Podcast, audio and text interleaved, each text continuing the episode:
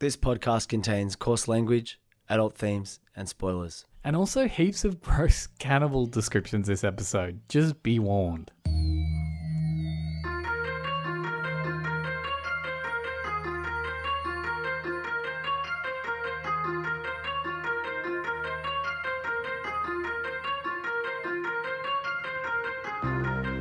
My name's Peach, and for the past couple of years I've been helping my friend Shag overcome his childhood aversions to everyday foods in the podcast Fussy Eater. Now it's his turn to help me conquer my phobia of scary movies over one spooky night in the F B I studios, one Wikipedia synopsis at a time. This is Spooko. Coming out swinging is an overrated strategy, right? Because if you come out swinging, it looks like you're just trying to, you know, get a foothold and get things really started. And generally, anyone who comes out swinging gets an immediate advantage that almost always recedes back. So if someone comes out swinging using the boxing metaphor, you're like, oh, wow, first five or ten seconds, this person's doing amazing. And then after the passage of five or ten seconds... Um, things things tend to even out. So I don't want to come out swinging too heavily this episode, except to say Spooko Studios might be back in effect, and I'll get to that in a moment. We are in an age of creativity, Shag. I think you would agree there are uh, so many venues for people to share their creativity these days beyond, you know, writing your novel or whatever was available a few generations ago. Uh, some people use Pinterest. Some people host rooms on Clubhouse. Some people make vines, whatever it is. My favourite publishing space is um, Shag's uh, message inbox. And so a lot of my creativity gets gets poured into messages I send to Shag. And looking back at my sent messages, uh, which is basically all our message exchange is, you know, is is a bit of a fun house of like, oh, yeah, I remember when I sent that. And, and it's retreading things that have interested me in the past. And, you know, it's also engaging with ideas that are set to interest me in future. And there were some recent publications made in your inbox, Shag, that I thought I thought we might work through today. I'm really excited about this uh, for two reasons. First of all, what you just said is such an interesting point about, you know, technology and media in general. It's like you can create something like messaging, which is the idea was it was to be able to send short text messages between people. But what you've come to use it as is a really great notes app. So if you're if you're not happy with your notes app and you're looking for a good one, just text me because yeah. generally, generally I don't text back that often. I try, I don't mean to. It doesn't mean I haven't read them and I haven't looked at it. So it's a notes app where you know someone's had eyes on your notes, but you don't mm. really get heaps of feedback. So it's kind of it's the perfect notes app, I reckon. It is, it is. There's a degree of accountability to it as well. I'm like, mm, I just want Shag to know that I'm thinking about that I'm thinking about him. But it's good fun. It's um, and so look, Shag, would it be fun to work through some of those some of those recent texts you know that you may or may not have read? I'm really interested in it because it's changed the film we're going to do today. Because because oh. what's happened is we record the same time every week. I usually get ready. Mm. You know, we record on a Friday afternoon. I get ready mm. in the morning thinking about, like during the week I think about it, but Friday morning I get serious to be like, okay, what's the film we're going to do? I'm going to research. I had one prepared. Then about sort of eleven a.m. I start getting this string of, string of text messages, which is very interesting. And you're like, yes. A string of texts from Peach. Finally. But but it, it had led me to a film that I've actually been thinking about doing for a little while. And there's been a couple of times when I almost did it, but then I did another film. And so it made me realize today's the perfect time to do it on the back of what we're going to talk about. So Peach, tell me, where is the inspiration for what you started messaging me about today? Where did that come from? I've taken one day annual leave today. Um, as Shag and I were talking about just before, I've been working till about one a.m., one thirty most of my work nights because we're like running a homeschool at home and things are sharp. We're super grateful to have jobs and I'm super grateful that people want to do work with me. But there's just a question of my capacity to do it. So I took today's annual leave, which means I've only done a couple of hours work. But while I'm um, like, I cook a lot and that's often my like meditative thing. And so I was doing that this morning and I was like, yeah, episode one hundred, we were talking about cannibalism and we never quite got there. And so I just started to try to click through the practicalities to say, if I'm going to assert cannibalism has not been done in a film, quote, quote, properly, then I think you know, the response is, all right then, champ. Champ being my favourite um, uh, confrontational nickname that I use a lot these days. It's like, yeah, all right, champ. Is that, but that's um, to you, right? You're you're no, confronting you? It's to my hypothetical opponent, okay. or, or or to my, my, my internal self-talk to be like, all right, champ, no one's done a good horror film. No one's done a good cannibal film. That's what I mean, right? So I don't I don't mean to get like pseudo therapy on here, but the the person you're confronting here is your potential lack of delivering, right? Like, so, so yes. It is you. You are calling yeah. yourself champ, which after you calling yourself delicious might be the most peach thing you've ever done in your life. Yes, it's the agony and the ecstasy with me, isn't it? Like, there's no middle ground. So I gave myself a prod. All right, champ. I I started off with flinging you a few titles, Shag, yeah. and and I think the I think the title I had in mind was something like The Critic, The Providor. So in a The Collector style, like I think coming hot out of The Collector, I was like, are we going to name the baddie? Mm. And then I sort of thought if we were going to take a lighter tone, we might call it charcuterie or salumi or some sort of riff on, you know, cured meat products.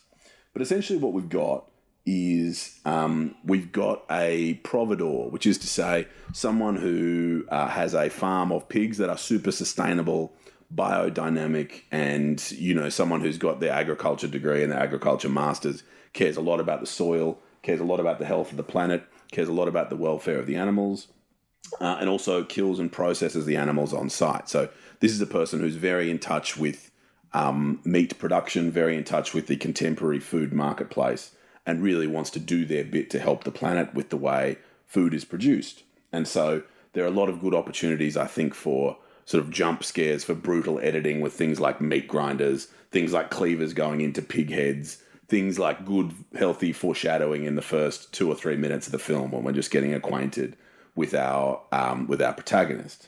And look, I just have in mind um, a woman, because I feel like one productive thing to do is to say, if you don't have a gender for your character, let's just make it female. And if there's a reason for a non-binary character or a male character, we can do that. So look, I'm not, I hope that's not an offensive or problematic thing to do, but that's what I have in mind for the moment.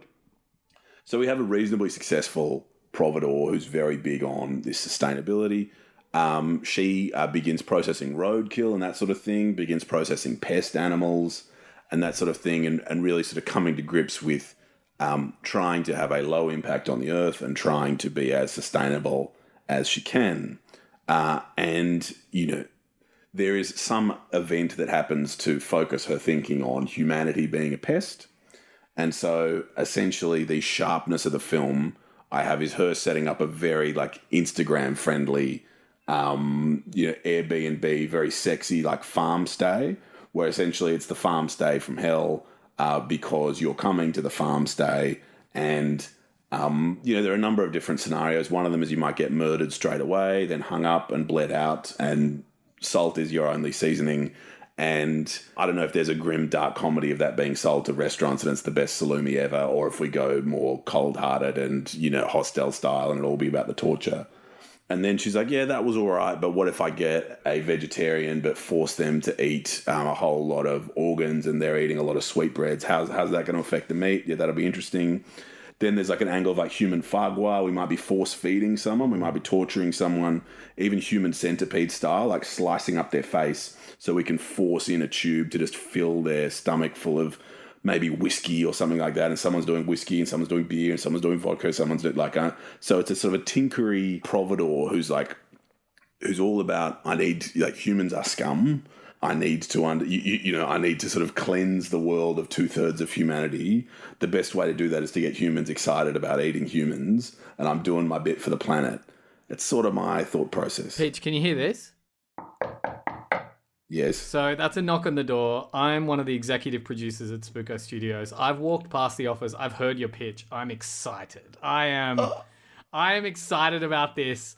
And I think one of the reasons I'm excited about this is the fact that after one hundred episodes, you've gone from never watching a horror film, being afraid of blood, to not only thinking up your own horror films through Spooko Studios, but thinking up like hyper-woke, message-laden, gory torture films, and even thinking about the specific torture without flinching. It's crazy how much, number one, we've desensitized you, but number two, we brought you into the fold, which is exciting. So I reckon there's two ways in for this film. Mm. So either you do call it like charcuterie or whatever, and mm. from kind of the beginning, you know what's happening, and it's about mm. those grisly torture scenes, which aren't really torture scenes. We're just showing what happens to animals to people, you know? So oh, do you yes, know what I mean? Yes, yes. So there's that, or it's a big reveal at the end where there's there's maybe a serial killer running around this gentrified farm, but at the end it turns out no, like the lovely Instagrammable, you know, lady running it who's an influencer yeah. is actually uh, my favorite part of this, my favorite part of this, because I don't yeah. think it's ever really been touched on in any cannibal films, is the idea of feeding humans different things so they taste different. There's something so macabrely satirical about that. I bloody love it. I think Spooko Studios, we want to greenlight it. Can't pay you much. We don't we don't don't have huge budgets at the moment. Yeah. But this will be good on your C V.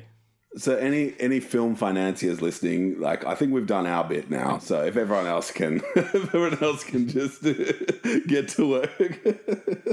But also don't steal our idea. But don't Yeah, no. No, it'll be good fun. Like, it'll be good fun because, like, uh, the problem I think we're solving with charcuterie, if we're going to call it that, is why would it be good to be a cannibal? And I feel like that's never really addressed. Like, what is it about eating people you like? And it's like, well, you know, if it's someone who likes food and is interested in the taste of things, well, that that that could be interesting in charcuterie. You heard it here first. Like, I've always had, like, and I know this this potentially, like, I don't I don't want, you know, and and hopefully it won't be for a while. But mm. I've always thought when I die, my body becomes just a bit of a waste of space. So I'm happy for mm. it to become, you know, something to be experimented on. And yep. potentially I'm happy for it to be something to be eaten by people. But at the same time, I understand that my life is not just my life. It belongs to my family. So I don't want to just do something because I want to do it and people around me. But I don't necessarily see the harm in people who are willing to leave their dead bodies that died of non-cannibal causes to mm. become fodder for cannibal. I like, and maybe that's controversial. I don't know. Maybe it is. You could donate your body to those um, data gathering, taste test type organizations that you and I used to go to after school, where they'd test new potato chip flavors and new ice cream. Like, flavors imagine, like the new the new foodie trend, because this is a foodie trend, mm. right? The new yep. trend would begin with once Old you die. People. No, no, no. But once you die, which chef do you donate your? You know what? So you've got to get your will, but also, like, cool chefs change year on year. Yeah. Like, you don't want to get the wrong chef. You know what I mean? Yeah, yeah, yeah, yeah. You don't want to get a chef to... on his slide or or their slide. Sorry, that was very patriarchal of me. You don't want to get a chef on their slide. That'd be so good. In like twenty sixteen, you're like, Jock, Jock's on Frio or whatever his name is. He's going to do it. And I'm like, mm, uh, no, I don't know how I feel about that.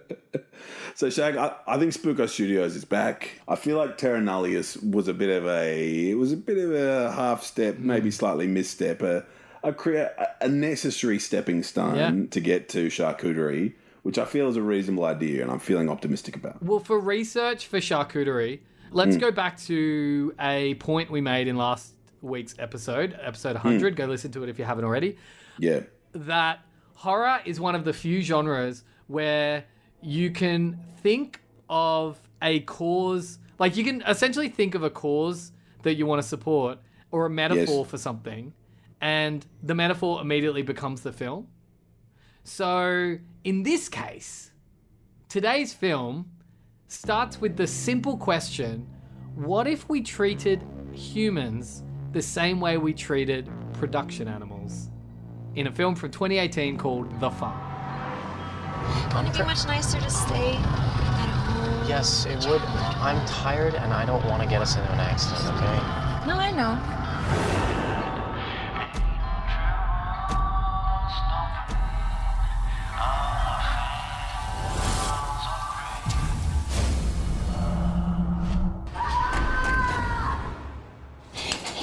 How do I get out of here? Please.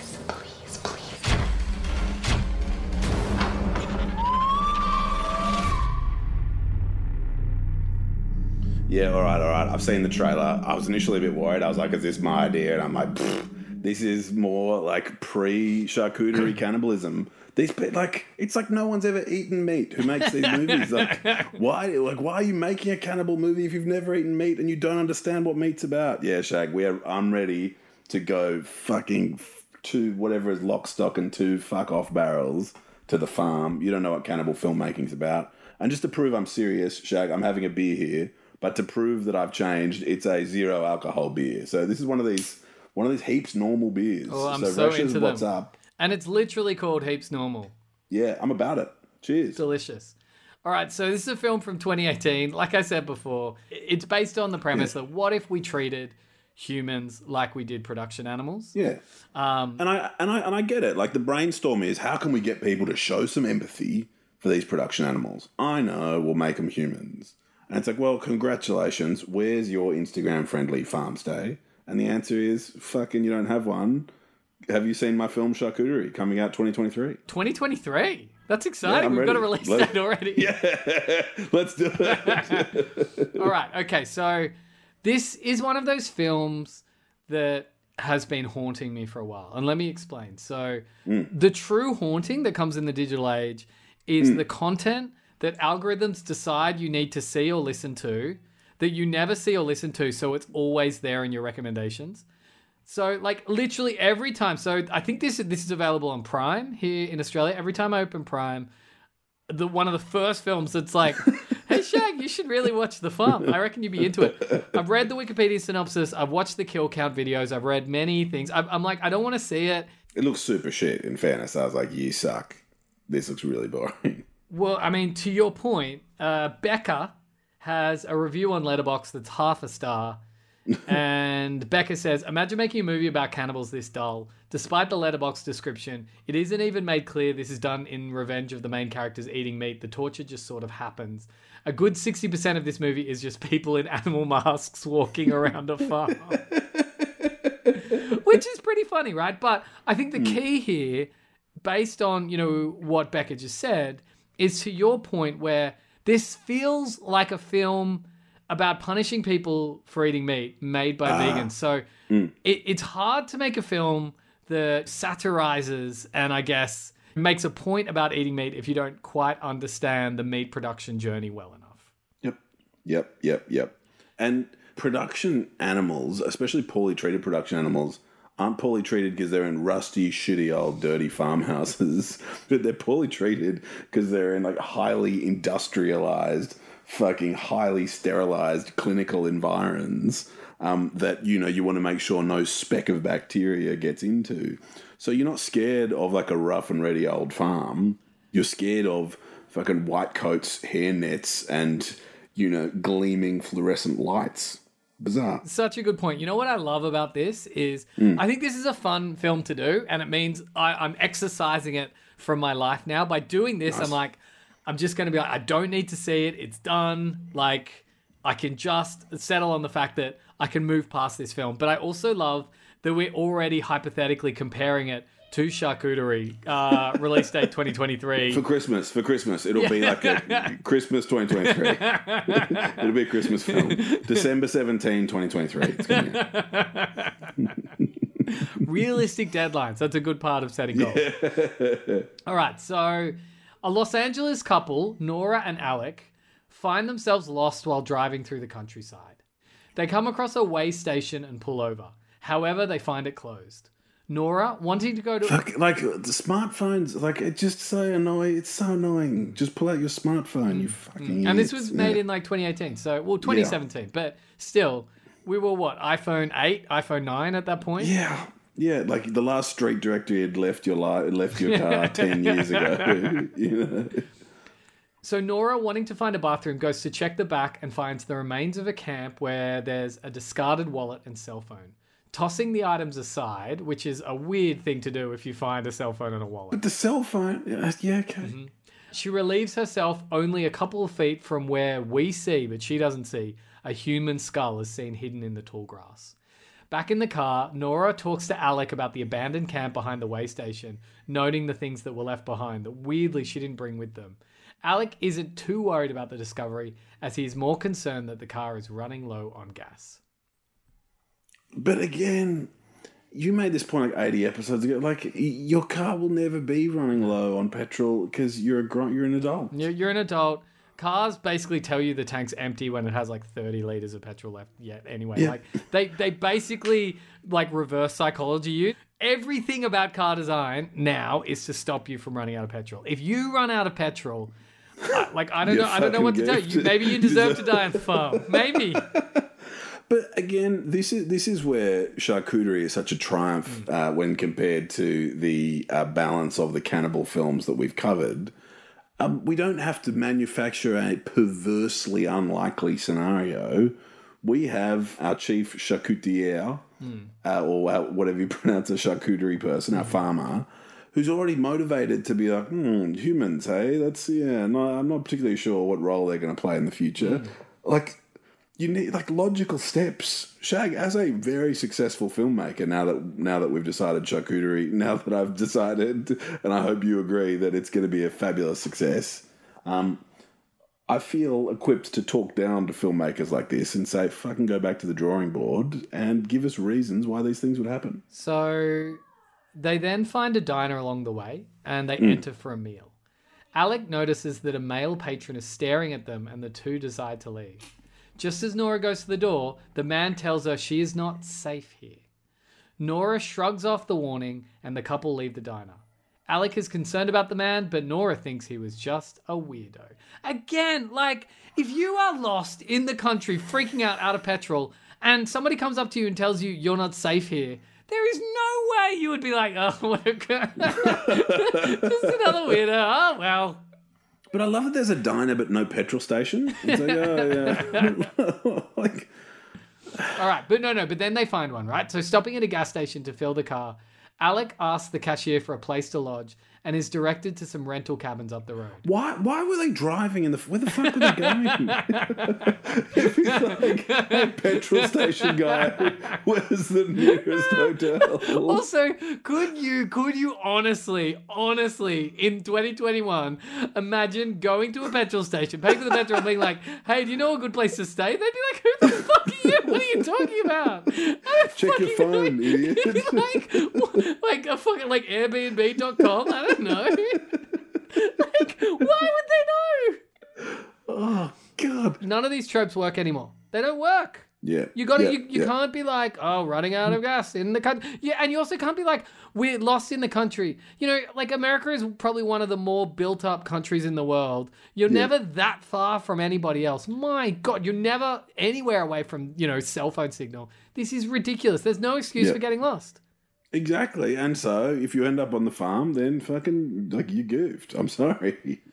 Now, finding a rustic cabin after getting directed to some rental cabins up the road. Sorry, just to dunk heavier on the farm again, our film, Charcuterie, leans into there being phones. Yeah. Ours is like, yeah, this is a world of phones. Mm, mm. You are, like, you were served some Instagram ads about this farm stay. Mm. Like, we are in the contemporary world right here.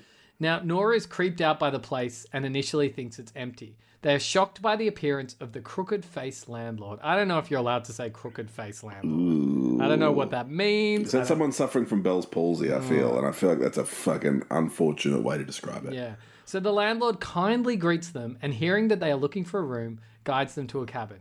He and Alec enter into a conversation, though Nora finds the man disturbing and cuts the dialogue short.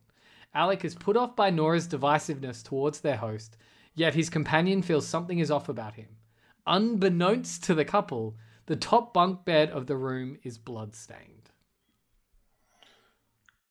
Why are we gaslighting the girlfriend so not so much? Yeah, like, she's like, oh, I, I don't know this guy in the diner. He's like, oh, it's just a fucking guy in a diner. Like, it's, like, oh. just, it's just a blood-stained bunk yeah. bed.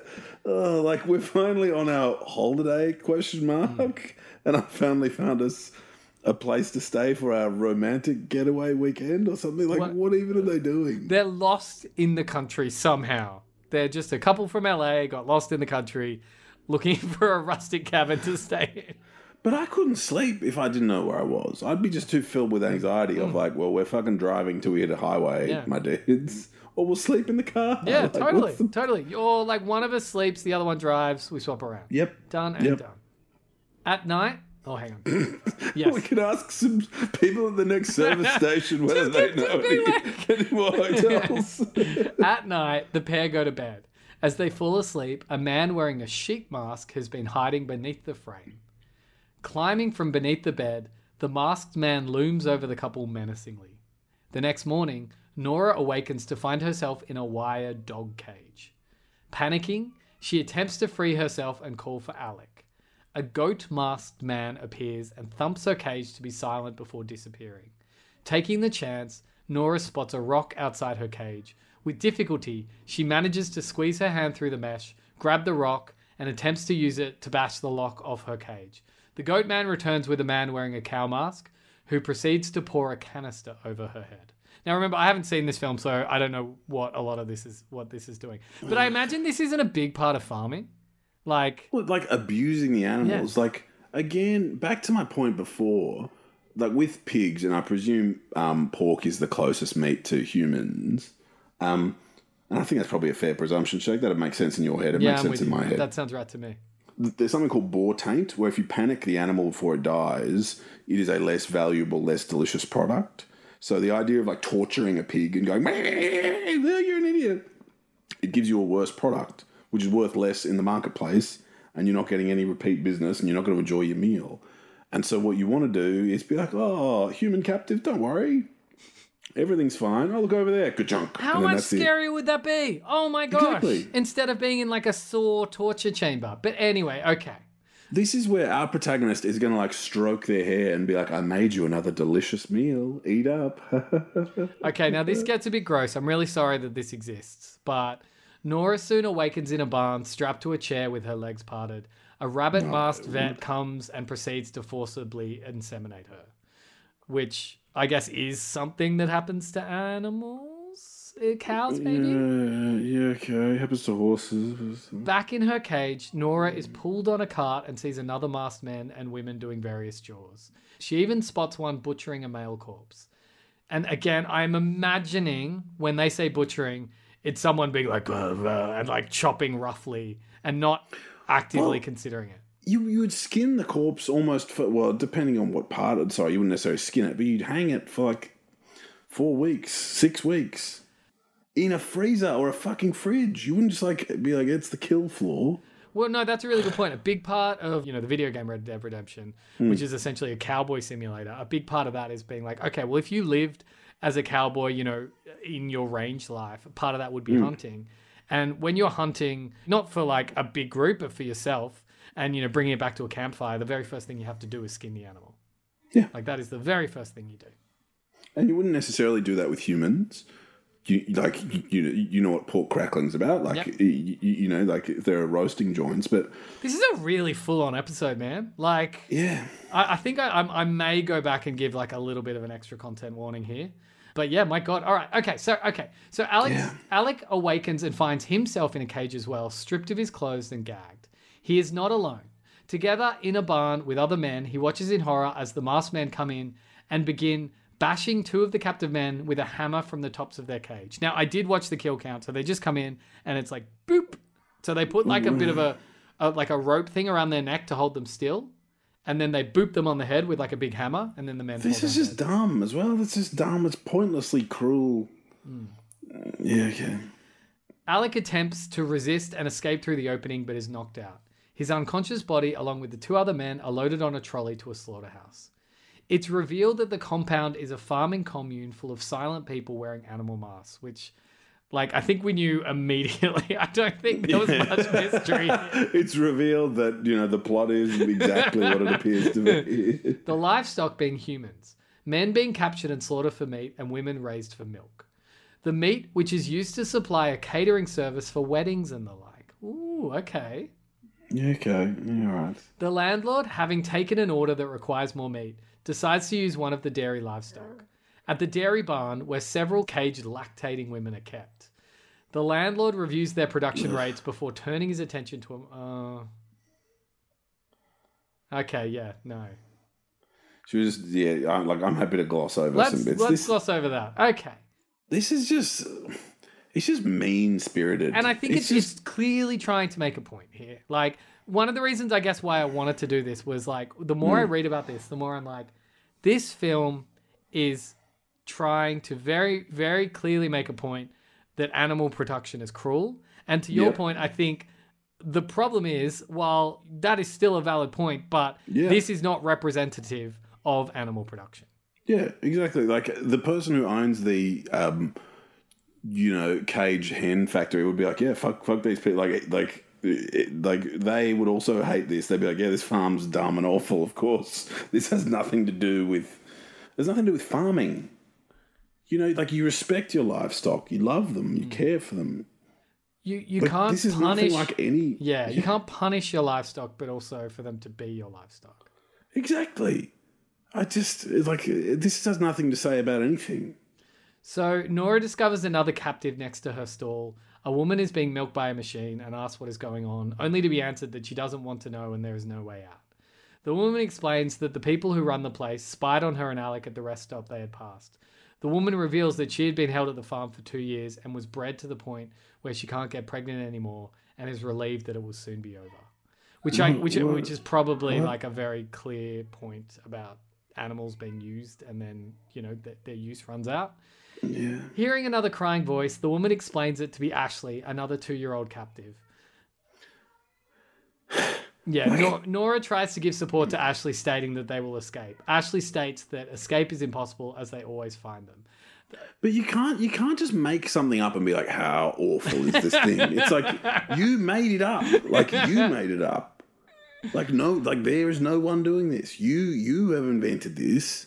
And you can't now say, like, Peach, join in with me in being disgusted by this. It's like, mate, like, th- this is something you have created. Elsewhere, one of the masked men finds Andrew in the slaughterhouse playing with a pair of decapitated heads.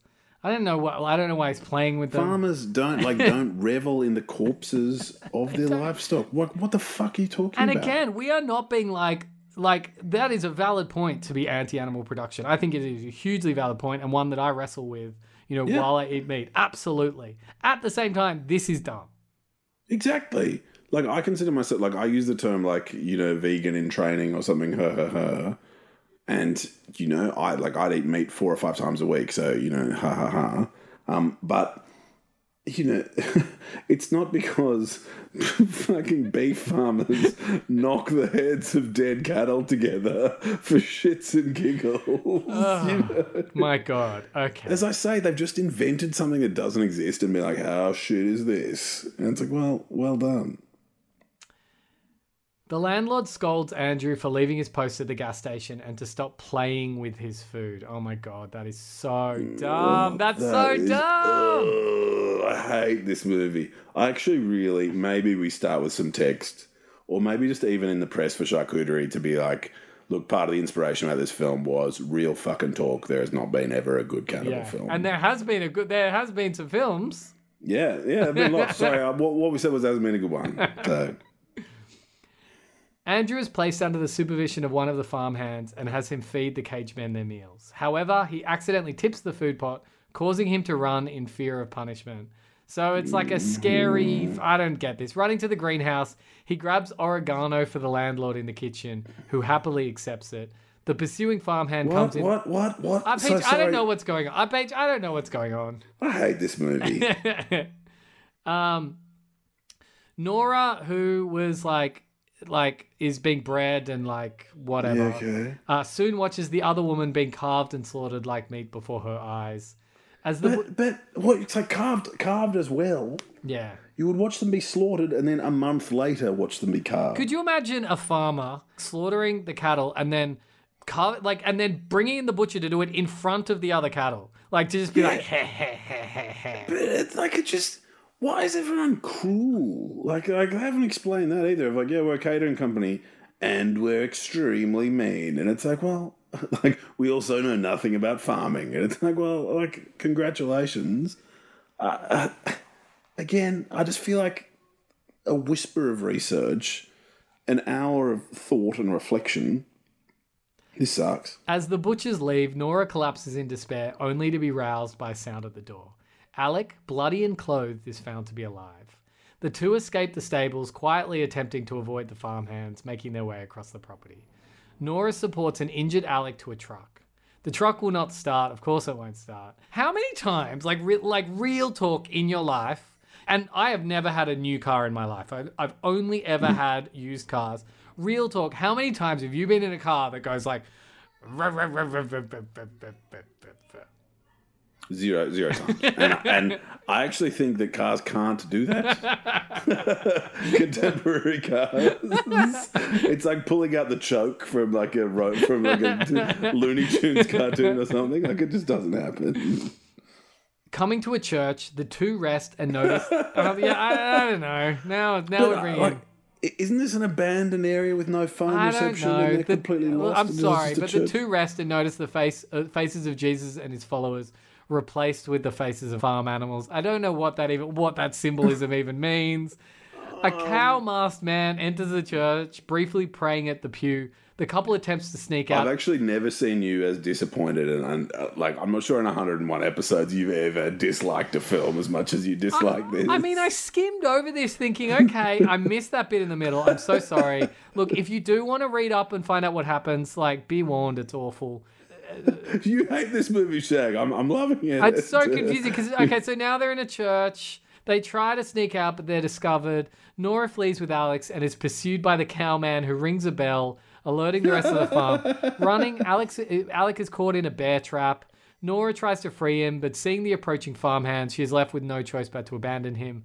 At, oh, shit. At the mercy of his captors, Alex's head is crushed with a rock. What? Farmers? Like, what? Like, he's trapped. This has nothing to do with farming. And he's trapped. Like, wasn't he going to be food? Like, I don't get it. Like, his leg's gone, but, like, like I don't get... And literally, one of the farmhands was playing with heads before, and the landlord was like, don't play with your food. So they use the heads in the cooking. Uh, None of that God. makes sense. Okay, all right.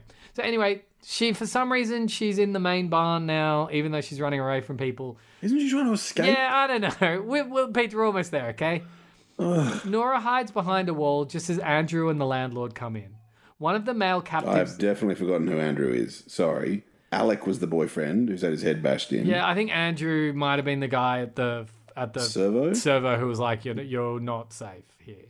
Yeah, okay. One of the male captives sees her and silently attempts to tell her to hide. Nora quickly rushes to his cage and begs to know how to get off the farm. The man, with great hesitation, tells her about a bus the farmhands use to transport their catch and the location of the keys. I don't know how a, your, your farm animal people would know that, but cool. Nora makes her way to a lot where several cars are parked. One of the masked people has their back turned to her, and she takes the opportunity to bash their head with a hammer. Three masked people spot and rush after her.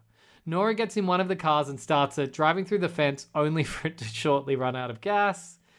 Mm. She's chased through the grounds, eventually... Fuck, make... this is like so lazy as well. Yeah, eventually like, making we'll her way... Give them some hope, and then... Uh... Yeah, eventually making her way back to the stables where she frees Ashley. The two women make their way to the bus, only for it to have no keys. So we've had doesn't start, out of gas, no keys.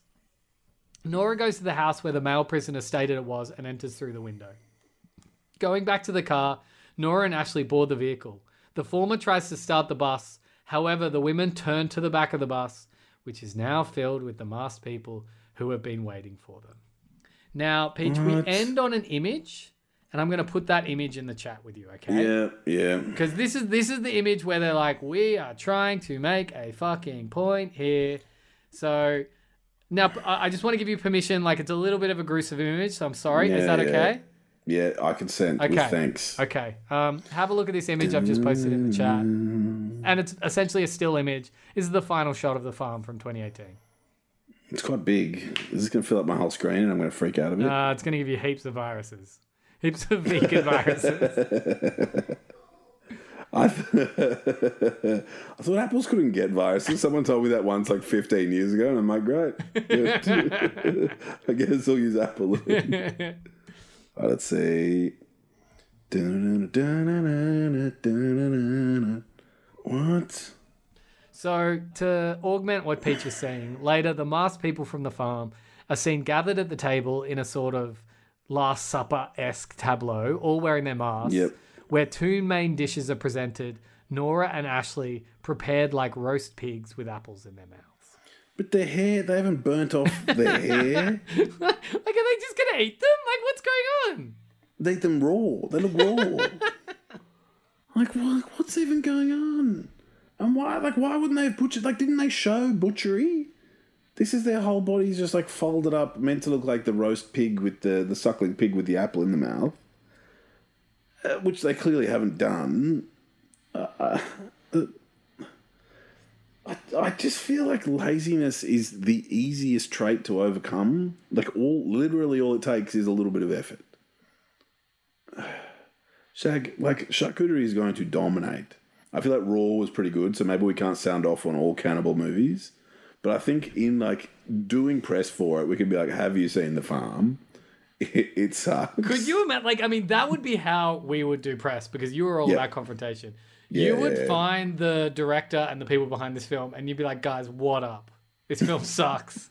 Here's the film you wanted to make, but weren't yeah. talented enough to make." Yeah, but well, like uh, perhaps not even that. Like, you're more talented than us. We just worked harder and actually thought about it. So fucking congratulations. That's what I'd be very happy to say. I'd be like, yeah, well done with, um, well done with being lazy. Congrats. They're like, this is a real downer. Like cannibalism, as I say, it should be exciting. We should be scared of someone who's like, mm, eating people is delicious, you know, and be like, oh, what if the cannibal's next door and wants to kill me and eat me? I don't know. It's just it's just a complete failure, and it does really give me some dangerous, dangerous, unfounded confidence about charcuterie. I, and I just want to end on one point that I haven't even mm. thought of getting to the end of this. It's mm. a working farm in the middle of nowhere. Mm. Farming is hard work. Mm.